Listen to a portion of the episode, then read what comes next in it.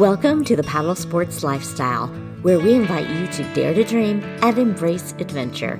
I'm your host, Kim Peek, and together with my friends, we'll help you discover new horizons and push the limits of what's possible. In Season one, I'm gearing up for my biggest challenge yet, the M R three forty, a grueling three hundred forty mile paddle race along the Missouri River. But before I embark on this epic journey, I'm going to need to learn everything about the world of paddling. Learn along with me so you can find your own epic adventure on the water. In the last episode, I told you about a vocal bunch of paddlers who got inside my head and tried to convince me that I'm not capable of doing the M R three forty. Spoiler alert. I'm already winning by getting out there and training every day, by making new friends, and by challenging myself. This summer has been epic. But although I have been disheartened by people who have not come through for me, people who have not been reliable, and people who mock or doubt me, I have also had a surprising number of people show up and support me. My kayak is out in the driveway being loaded or unloaded most days, so I have a lot of conversations with neighbors who ask how my training is going. Plus, other than working, this race is about all I've been talking about all summer, so pretty much my friends and family all know what's up. I took my friend Tracy out the other night to pick up her kayak. We showed up at the store with my trailer. Mine was already loaded on the trailer. We threw hers on, and we went straight to the lake. And as we drove and paddled and talked, she offered to be my crew.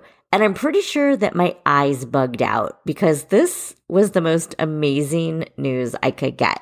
I still hadn't found any crew members before this because who would really want to take a week off of work in August on a steaming hot day to crew for a race that they are not involved in? That takes a special person. So for those of you who don't know, your crew is responsible for being your contact on the land. If something goes wrong on the water, you let them know.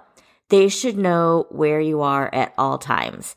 They also meet your boat at agreed-upon checkpoints to restock your water, to provide food, to bring medical supplies, or to help fix any things that have gone wrong. My neighbor told me a story about a friend of hers who was in a tandem boat last year, and he dropped his paddle in the water.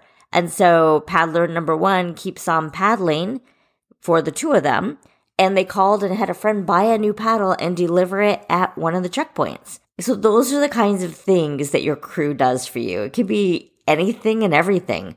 Since paddlers keep going throughout the night, the crew is responsible for making sure that we are physically and mentally in a place where we can keep paddling. And they make the decision to pull you off the water if you're hallucinating or if you're a danger to yourself. I've actually heard stories, lots of stories, about the hallucinations that take place at night, and that sounds pretty scary to me. So your crew is really, really important. And this is another reason why the hallucination stories, another reason why I don't want to paddle alone at night. They can also be used to swap out wet clothes for dry clothes, get you your bedding for the night if you plan to sleep, throw you a tarp if it rains, and of course, be overall moral support.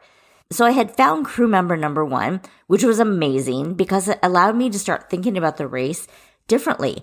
Instead of planning to pack all of my supplies on my own kayak and wonder who I was going to be able to send supplies with, I had previously thought that we would pack supplies and give them to other friends for their crew to leave on ramps when they're ahead of us.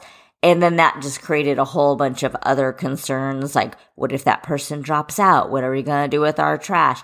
What if we can't find them? All kinds of things. So this really, really simplifies. Instead of trying to pack all my supplies in my own kayak, now I can start thinking about how to get organized for my crew. Then, at the end of the camping trip that I went on that I've been talking about, one of my new friends from camping came up to me before he left for home, and he said, I know you already have a crew, but I would like to volunteer to be on your crew if you need more. And man, oh man, oh man, this was huge. It's my new friend, John. I met him early in the season. He's at a lot of different Paddle K C events. He's very, very calm and quiet and handy and has a truck and trailers and knows how to fix things. And he's just a friendly and kind person. and super reliable. And so I am really excited that he is going to be part of this adventure, because I think he also exhibits what it means to be part of a club. Paddle K C should be a group of people that come together and train together and support each other, whether you want to do recreational things forever, if that's your jam, or if you want to do endurance races like the fifty-one mile race, the shootout I talked about, or the three forty, or if you want to do any combination of both. We should all be able to support each other and be friends and just have fun together. So I love what this represents, and the friendships and the club aspect. And so now I'm just really excited about having two crew members. Sometimes I get discouraged because life seems so hard. Everything about learning how to paddle has been a struggle. I'm going through a divorce, and sometimes that feels hard. I'm having to take on new tasks at home, things that my husband of thirty-two years handled. So I'm dealing with a lot. And so it's always a great surprise when people show up for me and step in and do things that will make my life easier and will support this adventure and make this adventure easier. I also love the power of community. And I think that that is what a crew represents. That's what training partners represent, is having a community. And I talk about this a lot, but if you want to live a long and healthy life, you need to have friends. You need to eat healthy. You need to have exercise, and you need community. Community is the number one factor that will affect your longevity. And so I love that through participating in a club, participating in activities like this, people are able to get involved at whatever level they want.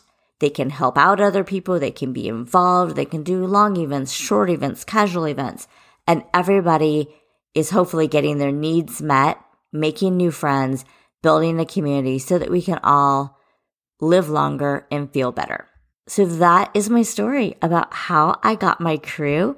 In the next episode, I am going to tell you about my first Hump Day five K. It's a local event that takes place every Wednesday out at Shawnee Mission Park in Johnson County, Kansas. I had been super intimidated, so I faced my fears with the help of my friends and participated last week. So in next episode, I will tell you all about that. Wherever life takes you this summer, make it an epic adventure. There will never be a better time than now to discover what you're truly capable of. So go ahead, take that first step, even if it feels scary. Do it anyway. Thank you for listening to the Paddle Sports Lifestyle. If you enjoyed this show, please take a moment to subscribe, rate, and review. See you on the water.